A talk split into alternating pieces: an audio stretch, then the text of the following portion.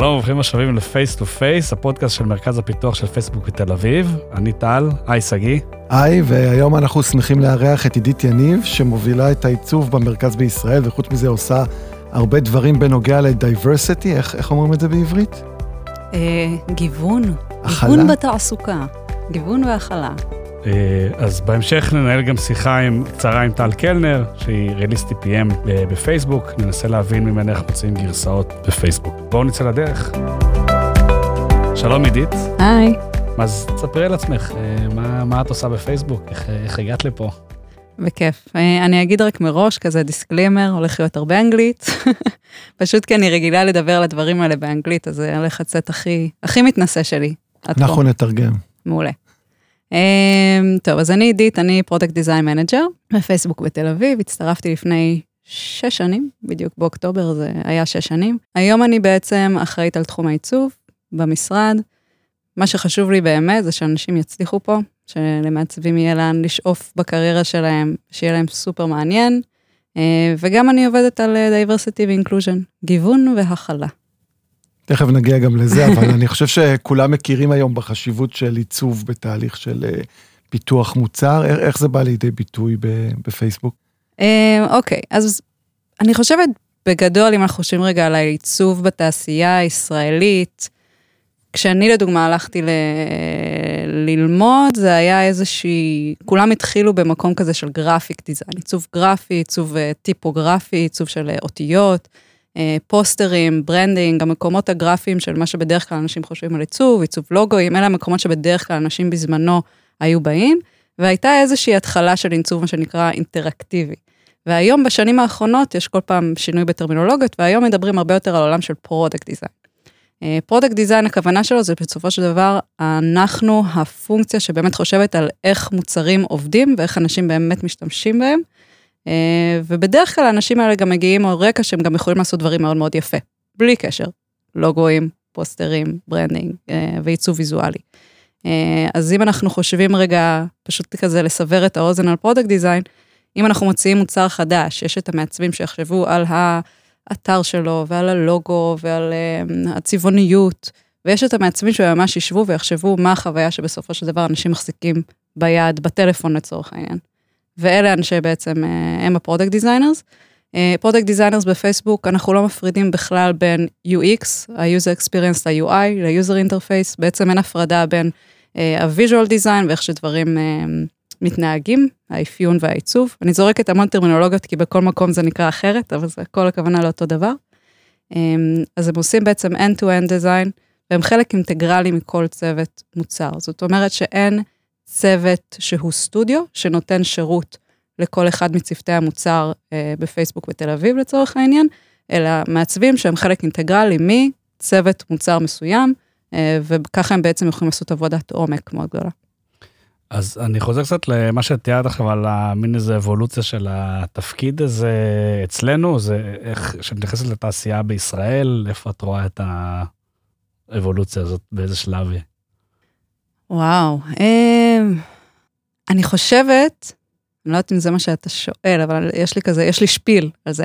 אני חושבת שיש לנו נטייה להיות מאוד כאלה פרובינציאליים ולחשוב שמעבר לים זה הדבר האמיתי, אה, אבל זה לא נכון, יש ערימות ערימות של כישרון פה, ואני חושבת שהשוק מגיע למצב שעל בסיס שבועי, אם לא כמה פעמים בשבוע פונים אליי ומבקשים ממני המלצות על מעצבים, קשה מאוד למצוא היום סטארט-אפים שעושים גם consumer facing products, אבל גם B2B, שלא בעצם צריכים ורוצים מעצבים ממש מהרגעים הראשונים. אם פעם, לפני כמה שנים, היו שואלים אותי, וזה אנקדוטות, זה הדרך, זה הפריזמה שלי ככה לראות איפה ה market נמצא.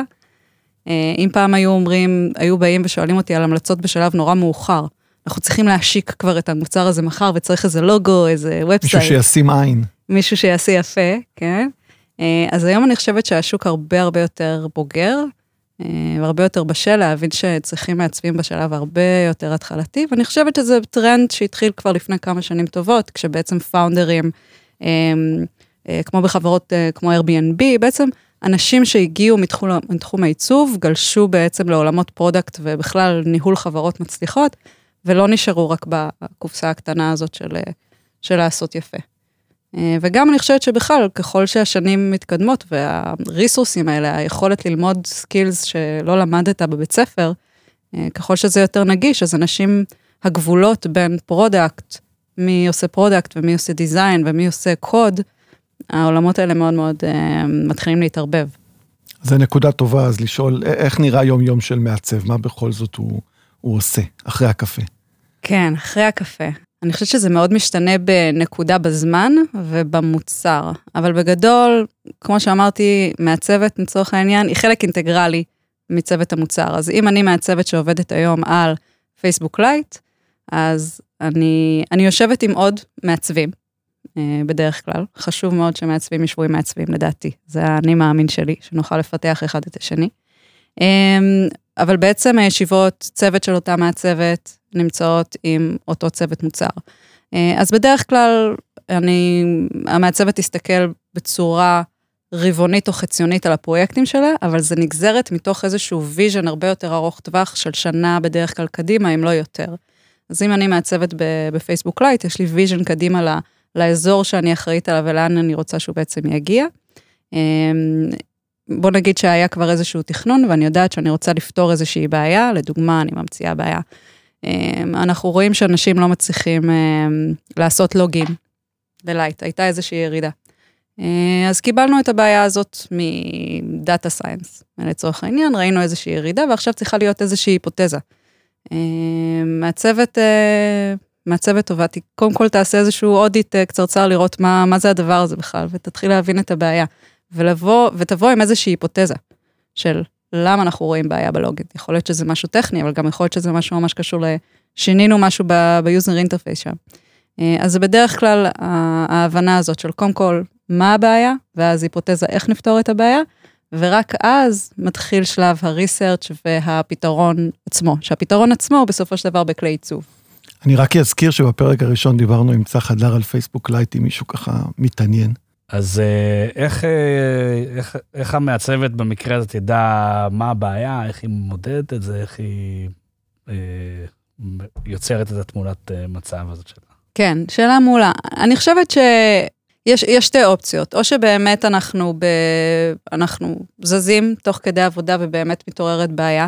הבעיה יכולה להיות מהמעצבת עצמה, זאת אומרת, אנחנו מתחילים לעבוד על איזשהו אזור וזה, באופן גורף אנחנו רואים, פה, רואים שם הזדמנות מאוד גדולה. לדוגמה, הטופס הזה הוא, הוא לא usableי, ומעצבים טובים יודעים מה זה אומר לא, לא usableי. זאת אומרת, הדרך שבה אנשים מכניסים את, ה- את הפרטים שלהם היא מאוד מסובכת. הוספנו יותר מדי friction והרבה יותר דרכים שבעצם חוסמות בן אדם אה, פשוט לעשות לוגין, לוגין צריכה להיות פעולה מאוד מאוד מאוד פשוטה, שלא צריך לחשוב יותר מדי. אה, ובעצם לבוא ולהקל על הבן אדם, אה, שלא יגיע למס, למצב שיש בו איזה, שיש המון ארורים בשלב הזה, זה סתם לדוגמה. אז הרבה פעמים הבעיות מגיעות מהמעצבים, ולפעמים מגיעות ממקומות אחרים. אני חושבת שמה שמאפיין מעצבי מוצר, מעצבות מוצר טובות, זה שבעצם זה לא רק המחשבה, זה אין ריצה מאוד מאוד מהירה ישר לפתרון, לפתוח uh, סקאץ', או לא משנה איזו תוכנה, uh, לפתוח סקאץ' ולהתחיל ממש לעשות את הפתרון, אלא שנייה לשאול את השאלות, רגע, שנייה, מה זה הדבר הזה? איך אנשים משתמשים בו? איך אנשים משתמשים בו במקומות אחרים? האם יש איזושהי קונבנציה שאני רגע צריכה ללמוד? כי צריך ללמוד את החוקים בשביל לדעת לשבור אותם. Uh, עם ההיפותזה הזאת לבעיה ואיך אני באמת מודדת את ההצלחה, רק אז אני יכולה לבוא ולתת איזשהו פתרון אינטליגנטי. וגם שם, ארבעה מעצבים שונים יעבדו על אותה בעיה ונקבל אה, ארבעה פתרונות שונים לגמרי. שם באמת נכנס, נכנסת היצירתיות האמיתית באיך פותרים את הבעיה. אוקיי, okay, הזכרת uh, שהנקודות ממשק הכי פופולריות הם product מצד אחד והם מפתחים מצד שני, את יכולה לספר קצת על זה, איך, איך, איך האינטראקציה עם ה... אמרת שאתם עובדים בתוך הקבוצות מוצר. אה, כן. בצורה אינטגרלית. כן, אולי בניגוד קודם הזכרת גם קצת סטודיו, אז כאילו אנחנו לא עובדים בסטודיו, איך, איך, אה, כן. למה החלטנו לעבוד ככה? לגמרי, אז ככה בעצם עיצוב מוצר product design עובד בכל פייסבוק, לא רק בפייסבוק תל אביב, אה, וזה באמת מאיזושהי פילוסופיה ש... ש-PM, Eng, Data Science, Design, Content Strategy ו-Research, שהם אגב, אגב חלק ממטריית ה design overall, אנחנו כולנו פיטים באזור הזה של לבנות מוצר. וכל פונקציה בעצם מביאה את, ה, את המומחיות שלה, את הדיסציפלינה שלה. אה, אז בדרך כלל היחסים אמורים להיות ממש ממש טובים, אה, בין PM, Eng ודיזיין, אבל אני חושבת שהמתחים הטובים והבריאים בדרך כלל, שאני רואה, אה, שהם סופר טבעיים, זה engineering רוצים להתקדם כמה שיותר מהר ודיזיין צריכים עוד זמן. וזה מצחיק, כי זה סתם עניין של כרונולוגיה. זאת אומרת, engineers by definition לא יכולים לזוז עד שדיזיין לא חשבו מה הם עושים, אלא אם כן זה פרויקט שהוא אינפרה נטו. אז זה מתח אחד שהוא בריא וטוב לדעתי, כי זה גם מכניס את הדיזיין uh, למקום מאוד אונסט, uh, של אוקיי, כמה זמן אני לוקחת לדבר הזה ואיך אני מתקשר בצורה אחראית, איך אנחנו מגיעים בעצם לאותו, לאותה תוצאה. Um, וה-PMs בעצם, הם, הם אחראים על כל התזמורת הזאת.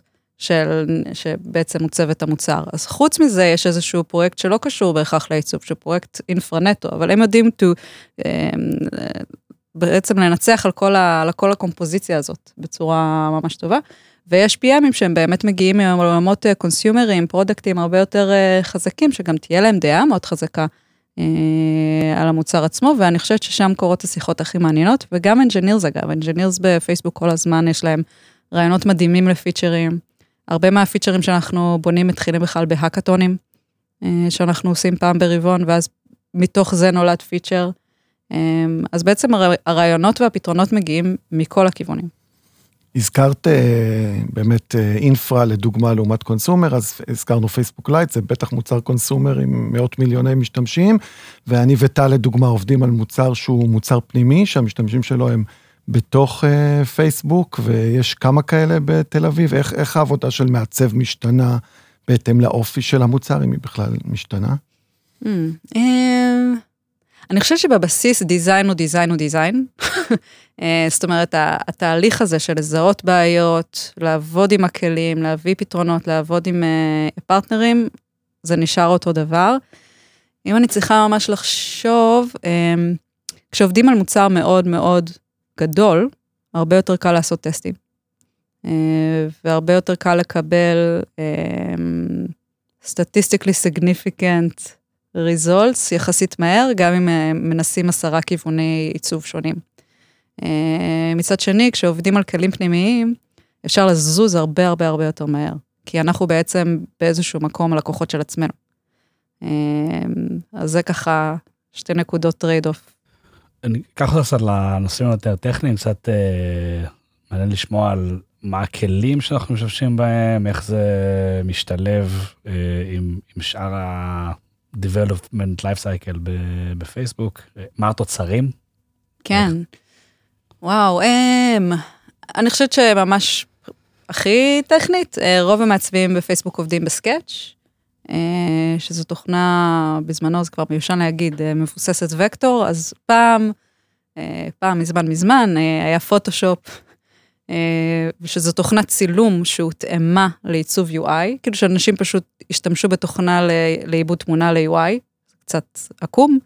באיזשהו שעה והתחילו לעבוד על אילוסטרייטור, שזו שוב תוכנה למאיירים, שבהם עיצבו מסכי UI, גם קצת עקום, ואז התחילו, בעצם הגיע דור חדש של, של כלי עיצוב, סקאץ', אם שמעתם היום גם על פיגמה, היא עושה הרבה רעש, לאדובי יש כלים, יש המון, אה, המון שחקנים באזור, וסקאץ' בעצם אה, הוא אחד הכלים, אה, אחד השחקנים המשמעותיים.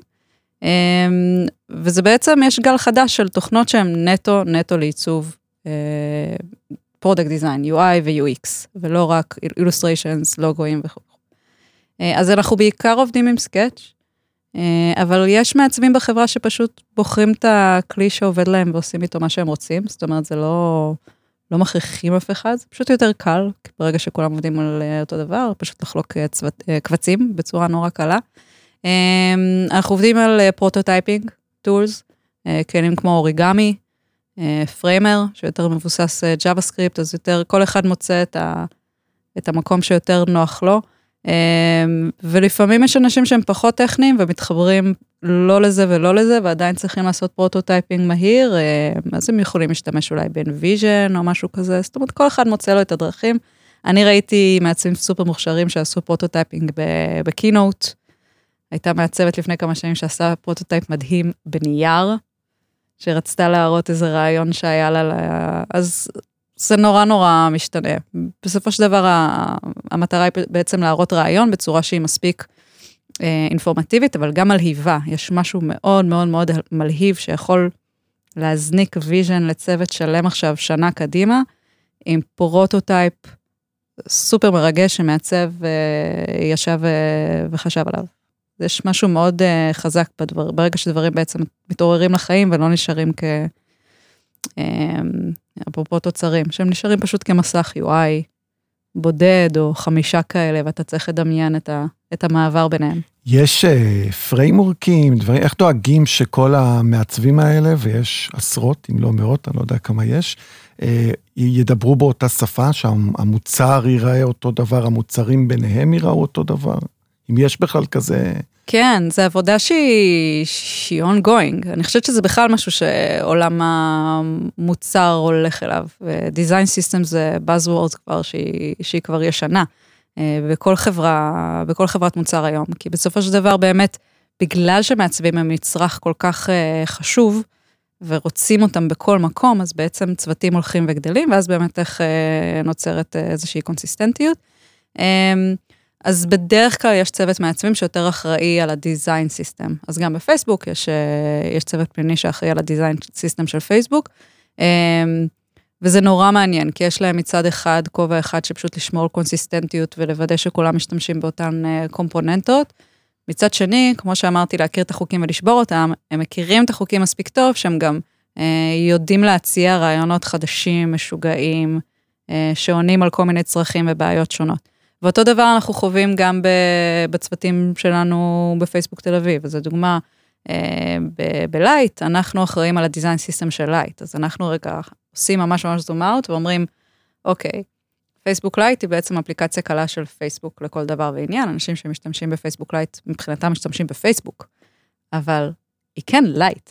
אז מה הדברים שמשותפים לפייסבוק, האפליקציה הכחולה שאנחנו מכירים, ומה הדברים האלה שצריכים להיות שונים באופן מאוד intentional, uh, uh, uh, בגלל שזה לייט, lite app.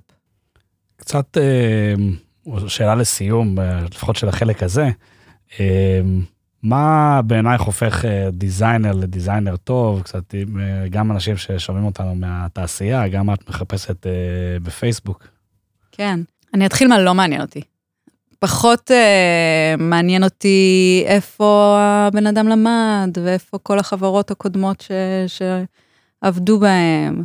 אה, לא חייבים לבוא מרקע של, אה, של אחד מהבתי ספר הגדולים לעיצוב, ממש ממש לא חובה. אה, מה שכן אני מסתכלת עליו מאוד, זה פשוט פורטפוליו מדהים. זה קשה להגיע לזה, זו עבודה מאוד מאוד קשה.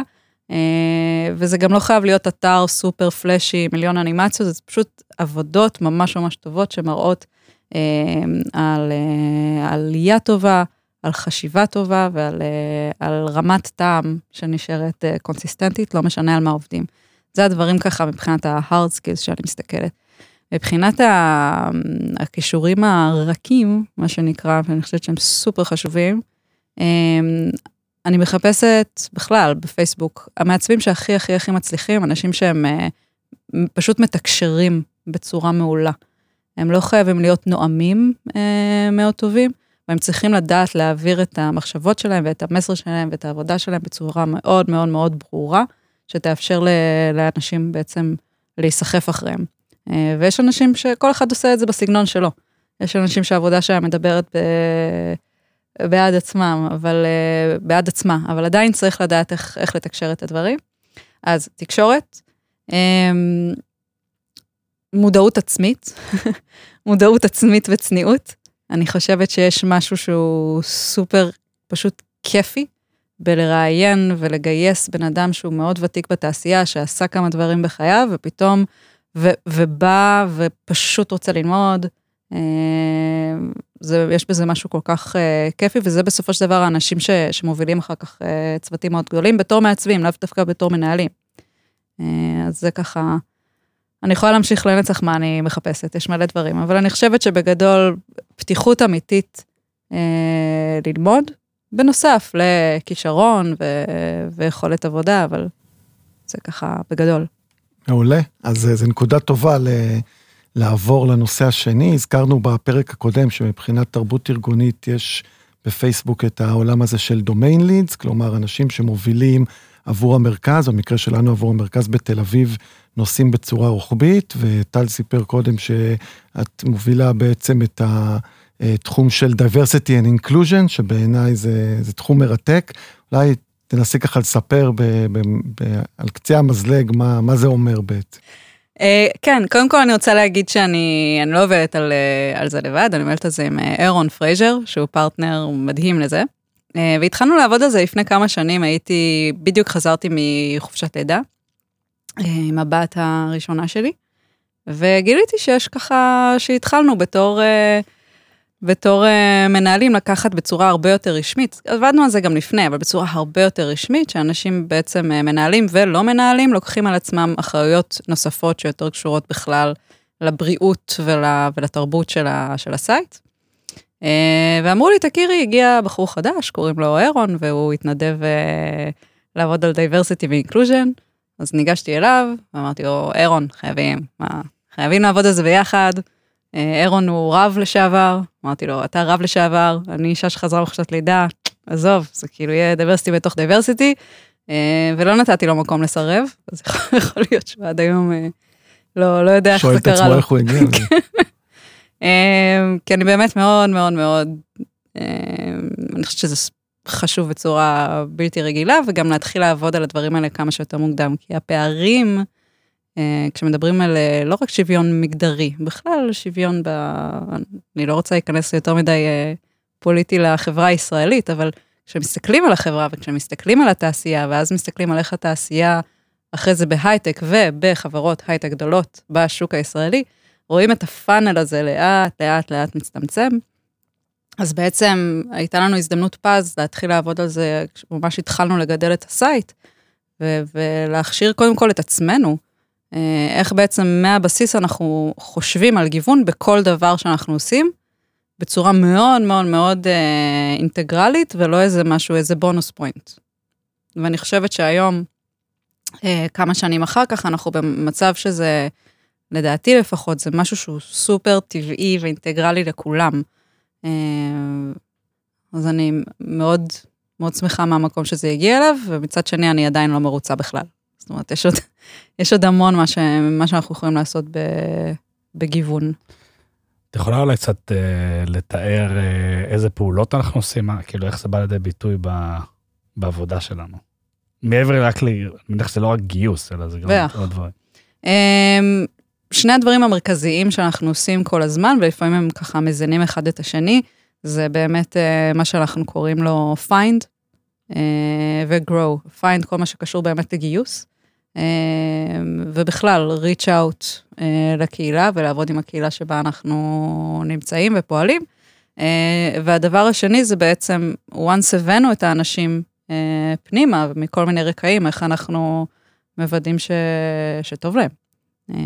זה לא חוכמה, סתם לגייס ולהגיד, כן, יש לי אחד כזה, ושניים כאלה, ושלושה כאלה, זה לא... זה דרך מאוד מאוד צינית להסתכל על העולם. אה, ובסופו של דבר זה לא משרת את, ה, את המטרה. כי באמת המטרה ב diversity ו inclusion זה לא לעשות טובה אה, למגזרים. היא בעצם לגוון את, ה, את החברה, כי אנחנו, כי יודעים, ומחקרים מוכיחים את זה שוב ושוב ושוב, שככל שצוותים הם יותר מגוונים, הם מגיעים לתוצאות יותר אה, גבוהות. ובמוצר כמו פייסבוק, עוד יותר, זה בעצם, זה אחד. אנחנו משרתים אה, כמעט את כל העולם, אם אנחנו לא נדע לייצג את כל העולם באנשים שעובדים על המוצר, אנחנו פשוט לא נדע לבנות מוצר טוב. אה, אז אותו דבר גם, ב, אה, גם בתל אביב. בישראל, אפרופו, אני מדברת על diversity, גם מחוץ לבועה התל אביבית. אז אם מסתכלים באמת, את אומרת, אנחנו כבר עושים, את עושה את זה כבר כמה שנים. מה אפשר, מה, מה למדנו מזה? זאת אומרת, מה, אם היום מישהו בחברה אחרת, גדולה, קטנה, גם כן בהייטק, רוצה להיות יותר diverse, יותר להתמקד ב inclusion, מה עושים? זאת אומרת, אני מניח שאת לא מדברת על העדפה מתקנת או דברים בסגנון לא, הזה. לא, ממש לא. העדפה מתקנת זה אחד הדברים ה... תראה, אני לא מומחית אה, לדייברסיטי ואינקלוז'ן, אני בסך הכל עושה את זה כי אני אוהבת את זה. אז אני בטוחה שיש מומחים שיחלקו איתי. אה, אבל אני חושבת שמאוד מאוד חשוב להסביר שכשאנחנו מדברים על diversity ו-inclusion, אנחנו לא מדברים על להוריד את הבר בשביל אף אחד. אה, אני חושבת שזו כזה, פעם, זו הייתה המחשבה של טוב, חייבים, למישהו יש איזושהי מטרה להביא איקס אנשים ברבעון, ולכן נגייס לא משנה מה. אה, וזה ממש לא נכון. העבודה הקשה באמת ב-diversity ו-inclusion, זה מה שנקרא to open the doors, אבל על אמת לפתוח, לא להגיד, הדלת שלי פתוחה בפני, אלא באופן אקטיבי, לבוא לאנשים, לבית שלהם, ולהראות שהדלת שלך פתוחה. אה, וזו עבודה מאוד מאוד קשה של ריץ' אאוט אמיתי, לעבוד עם אה, עמותות שמתעסקות באוכלוסיות הרלוונטיות, ולהגיע לאנשים. אפילו אם ניקח את הדוגמה הקלה במרכאות של נשים, אני יכולה גם להגיד על עצמי, אנחנו יודעים שוב ושוב ושוב שקשה, אפילו אם אנחנו עושים אירוע, ואנחנו רוצים uh, women speakers. פשוט קשה יותר להביא נשים שמדברות. לא כי אנחנו מדברות פחות טוב, uh, אני גם לא רוצה להיכנס לאופי, לאלמנטים הפסיכולוגיים בדבר, אבל באופן אובייקטיבי קשה יותר להביא.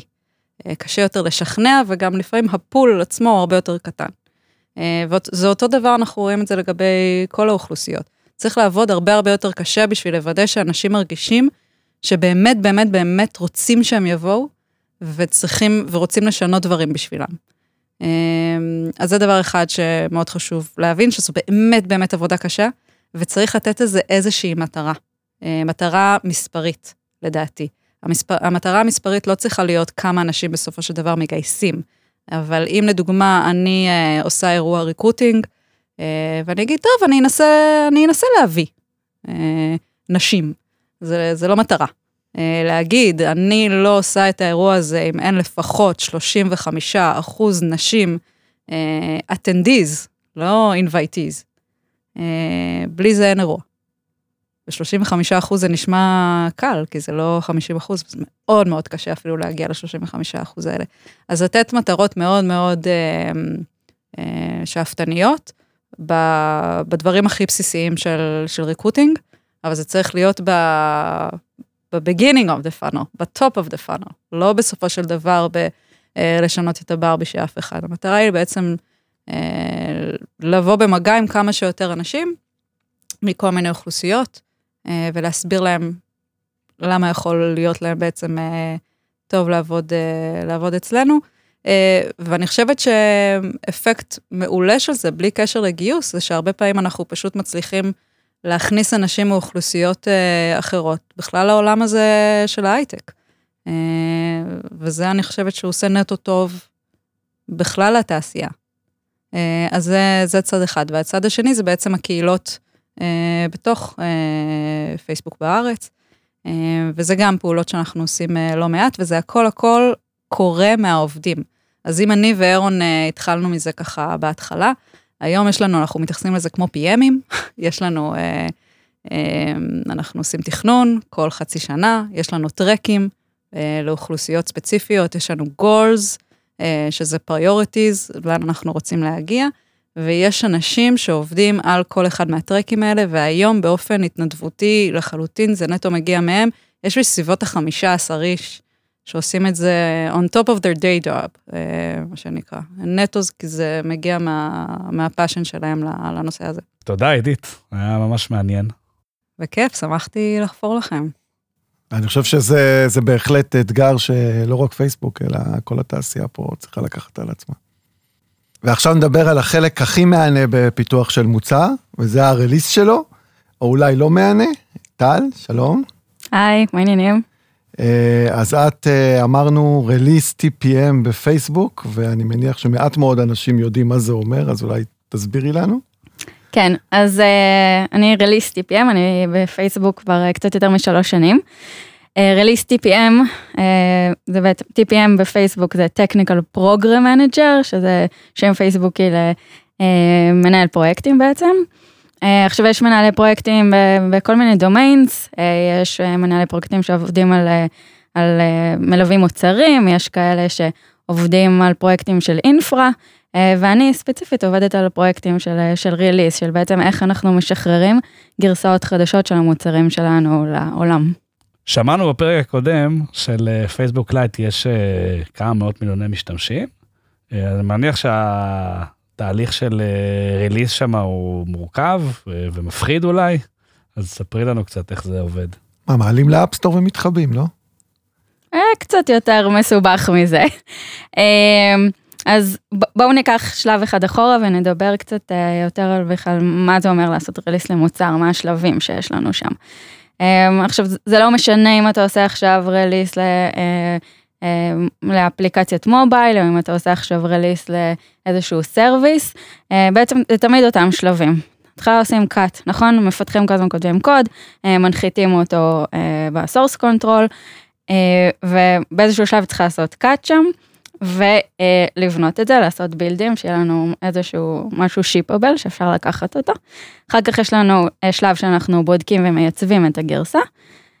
אחר כך אנחנו עושים ship, אנחנו עושים לחיצת הכפתור שעושה לזה release למשתמשים שלנו, ולא ניכנס לזה היום, אבל חשוב לי להדגיש גם שאחר כך יש את כל העניין של upgrades. זאת אומרת, מדברים על mobile clients, איך אנחנו בעצם דואגים לזה שאנשים באמת ישדרגו לגרסה החדשה שלנו. עכשיו אם אתם רוצים שנצלול קצת לתוך פייסבוק לייט, שצח דיבר עליו, אז צח דיבר נכון על שפייסבוק לייט הוא server client architecture, אז בואו נדבר על זה קצת. אז אם נתחיל קודם ב server שלנו, אה, ששם נמצאת כמעט כל הלוגיקה של האפליקציה. אמ, אז כיוון שזה יותר בשליטה שלנו, אה, אנחנו אחראים על ה server ים שלנו, אז אה, יותר קל לנו לשדרג את פייסבוק לייט כרגע, אנחנו את ה server משחררים כמה פעמים ביום, ועושים את זה כמו שדיברנו קודם, עושים cut, מבצעים בדיקות בערך שעתיים. הדרך שאנחנו עושים את זה, זה אנחנו מעלים כמה סרברים עם הגרסה הקודמת של הסרבר מול כמה סרברים עם הגרסה החדשה של הסרבר, נותנים לזה לרוץ, ומשווים את התוצאות, האם אה, נפגעו לנו מטריקות, האם נפגעו לוגים, ואחרי תקופה קצרה אנחנו בעצם יודעים אם הגרסה החדשה היא טובה, ברגע שאנחנו יודעים שהיא טובה, אנחנו פשוט מעדכנים את כל הסרברים שלנו, אז די קל לנו לשלוט על זה, אנחנו לא תלויים באף אחד אחר. אם נדבר על ה clients שלנו, פה זה מסתבך קצת, אה, גם בגלל שיש לנו כמה סוגים שונים של clients, Facebook Lite נתמך גם אה, במכשירי אנדרואיד, במכשירי iOS ולאחרונה גם במכשירי KaiOS, אה, ושם אנחנו בעצם תלויים באותה חברה שאחראית על הפלטפורמה, שבעצם אנחנו נותנים להם את הגרסה החדשה, האם זה אוטומטית, אם זה ידנית, כל, אה, כל חברה כזאת והתהליך שלה, אה, ואנחנו יותר תלויים בהם, ושם התדירות היא הכי מהר שאפשר לעשות במובייל אפס כל שבוע, אי אפשר לשדרג לאנשים יותר מהר מזה. אז איך, מה, אני עכשיו מפתח, עשיתי פוש לקוד שלי, אה, זהו, אני יושב uh, על חוף הים, ועד שאת קוראת לי, או שמה אני עושה ב...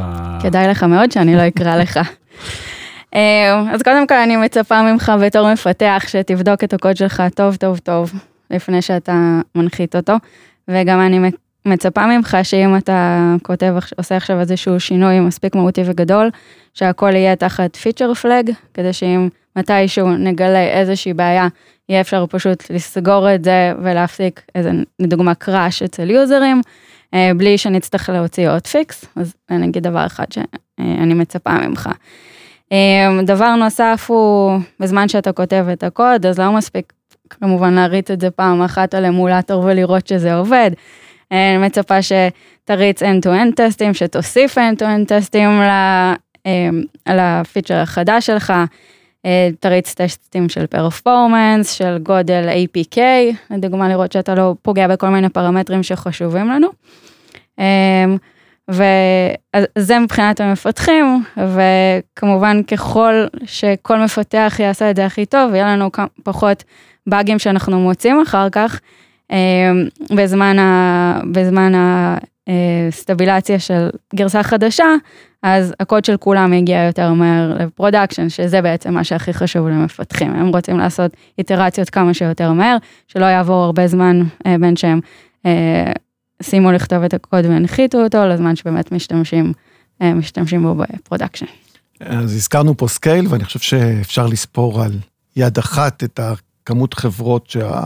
שהאפליקציה שלהם מגיעה ל scale שהאפליקציות שאת מדברת עליהן אה, מגיעה, ומצד שני את מדברת על באגים וקראשים ודברים שיכולים לקרות, איך, איך עוקבים אחרי גרסאות שרצות אצל מאות מיליוני אנשים אה, ברמת הקרש הזה או הקרש האחר, זאת אומרת, איך יודעים שהפיצ'ר שאני עכשיו בתור מפתח הכנסתי, הוא באמת הבעייתי, או אם הוא בעייתי או לא?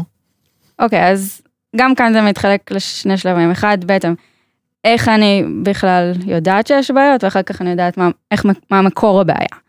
אז איך אני יודעת שיש בעיות? אז כמובן שעושים גם בדיקות ידניות, יש צוות של QA שעושה בדיקות ידניות. אה, צורה נוספת לבדוק את האיכות של גרסה חדשה, זה מה שקוראים dogfooding, שהאנשים בחברה ישתמשו במוצר. אה, לדוגמה, באפליקציית mobile שלנו, מהרגע שאנחנו עושים cut עד לרגע שאנחנו משחררים ל production, עובר יותר משבוע, שזה בעצם שבוע שה, אה, של כל עובדי החברה משתמשים בגרסה הבאה שהולכת לצאת. ויש איזשהו feature נחמד שגם שחררנו אותו אה, ל production אה, לא מזמן שנקרא rage shake, שאפשר ככה לנער את הטלפון ולדווח על באג ואז זה כבר ישר שולח את כל הלוגים וכל הקונפיגורציה אה, ישר מהמכשיר של אנשים ועוזר בעצם למפתחים לדבג את זה אחר כך. ובנוסף ל dogfooding שזה משתמשים בה בתוך החברה אז יש גם תוכניות בטא, גם בגוגל גם באפל. אז יש אנשים שהם נרשמים להיות beta tester של האפליקציה והם גם מקבלים את הגרסה החדשה אה, בשבוע לפני שהיא אה, מגיעה לכולם. אה, וגם הם, אנחנו אוספים לוגים על אם יש להם קראשים והם גם יכולים לדווח אם יש בעיות, אז בעצם ככה אנחנו אוספים את כל המידע, האם יש לנו באגים בגרסה החדשה. עכשיו איך אנחנו יודעים למצוא מאיפה מגיעה הבעיה? אז גם בלוגים שאנחנו אוספים, אז אה, יש stack traces, אה, שעוזרים לנו כמובן למצוא מאיפה הבעיה מגיעה. יש לנו כלי מאוד מגניב, אה, שאני אוהבת אותו, שקוראים לו crash bot, שזה בוט כזה שרץ פעם ב-X זמן, ובעצם רואים אם יש איזושהי אנומליה, אם יש איזשהו לוג שהוא spiking, לדוגמה בשעה האחרונה, ואז הוא הולך ופותח לנו איזשהו ticket שיש לוג חדש, הוא גם לפי ה stack trace מנסה להבין מה מקור הבעיה, איזה commit שאיזה מפתח הכניס גרם לבעיה, בעצם פותח ticket ועושה assign לאותו מפתח, זה גם מאוד מאוד אה, עוזר לנו למצוא את הבעיה. אה, ואם לא, אז יש כלים, כל מיני כלים כאלו ואחרים של bisect, אה, שבעצם עוזרים לנו למצוא עד רמת ה commit מה גרם לבעיה, וזה עוזר ברוב המקרים, כמובן שלפעמים יש דברים שיותר קשה לאתר אותם. אז עשית דברים דומים כאלה לפני פייסבוק? קצת מה, מה את חושבת שאנחנו עושים אחרת? מה אנשים אולי בתעשייה יכולים אה, לאמץ אליהם? אמ, אני חושבת שההבדל הגדול הוא ה scale שהדברים קורים בפייסבוק, אה, שעל כל אפליקציה עובדים בין מאות לאלפי מתכנתים, כל הקוד הזה נוחת כל הזמן וצריך לדאוג שהוא יצא ל production ברמה גבוהה. אה, פייסבוק יכולים לבנות את הכלים in-house, אז בעצם רוב הכלים שאנחנו משתמשים, הכל מאוד מותאם אחד לשני והכל מחובר אחד לשני, אם זה ה... אמ, הכלי שאנחנו משתמשים כדי לעשות את כל ה-code reviews על commits שלנו שקוראים לו Phabricator שהוא גם open source אז אפשר לעשות שם כל מיני plugins להריץ את הטסטים ככה שבאמת מפתח שכמה שיותר דברים יהיו אוטומטיים בשבילו שהוא ש, שיעזור לו שיהיה quality טוב. אמ, אז זה דבר אחד, שכאילו צריך, הסקייל שלנו מצד אחד יש הרבה קוד שנוחת, אבל מצד שני אה, אנחנו יכולים לבנות גם הרבה כלים שמתאימים לנו. אבל אני חושבת שאחד ההבדלים העיקריים שאני רואה זה שאנחנו משחררים גרסאות אה, time based. זאת אומרת, אם יש אה, כשמשחררים גרסה חדשה אז בעצם יש שלושה פקטורים עיקריים שצריך לעשות ביניהם trade-off. אה, האם אנחנו אה, רוצים לשים דגש על איכות, האם אנחנו רוצים לשים דגש על לשחרר את הגרסה בזמן, או על features מסוימים שאמורים להיכנס בגרסה. ובפייסבוק אנחנו בוחרים לשחרר בזמן תמיד. אבל יש לנו schedule, אם מישהו פספס את ה cut הנוכחי והקוד שלו לא הגיע לשם, אז הוא תמיד יודע מתי יהיה ה cut הבא, הוא, הוא, הוא יודע לתכנן את העבודה שלו, מתי הקוד שלו יגיע ל production, מתי יהיה לו מספיק data כדי לעשות את האיטרציה הבאה, אה, ו, וזה אני חושבת מאוד מאוד מקל על המפתחים אצלנו. תודה, טל, אני מרגיש שלמדנו המון בשיחה הזאת. אה, וזהו, זה הפרק השני של Face to Face, ישר ממרכז הפיתוח של פייסבוק בתל אביב, מקווים שנהנתם. ניתן למצוא אותנו בעמוד הפייסבוק שלנו, פשוט חפשו פייסבוק תל אביב בפייסבוק. שם תוכלו לעקוב אחרי הפרקים החדשים שלנו, לשאול שאלות ולהציע רעיונות לפרקים. ולא לשכוח לעשות לייק.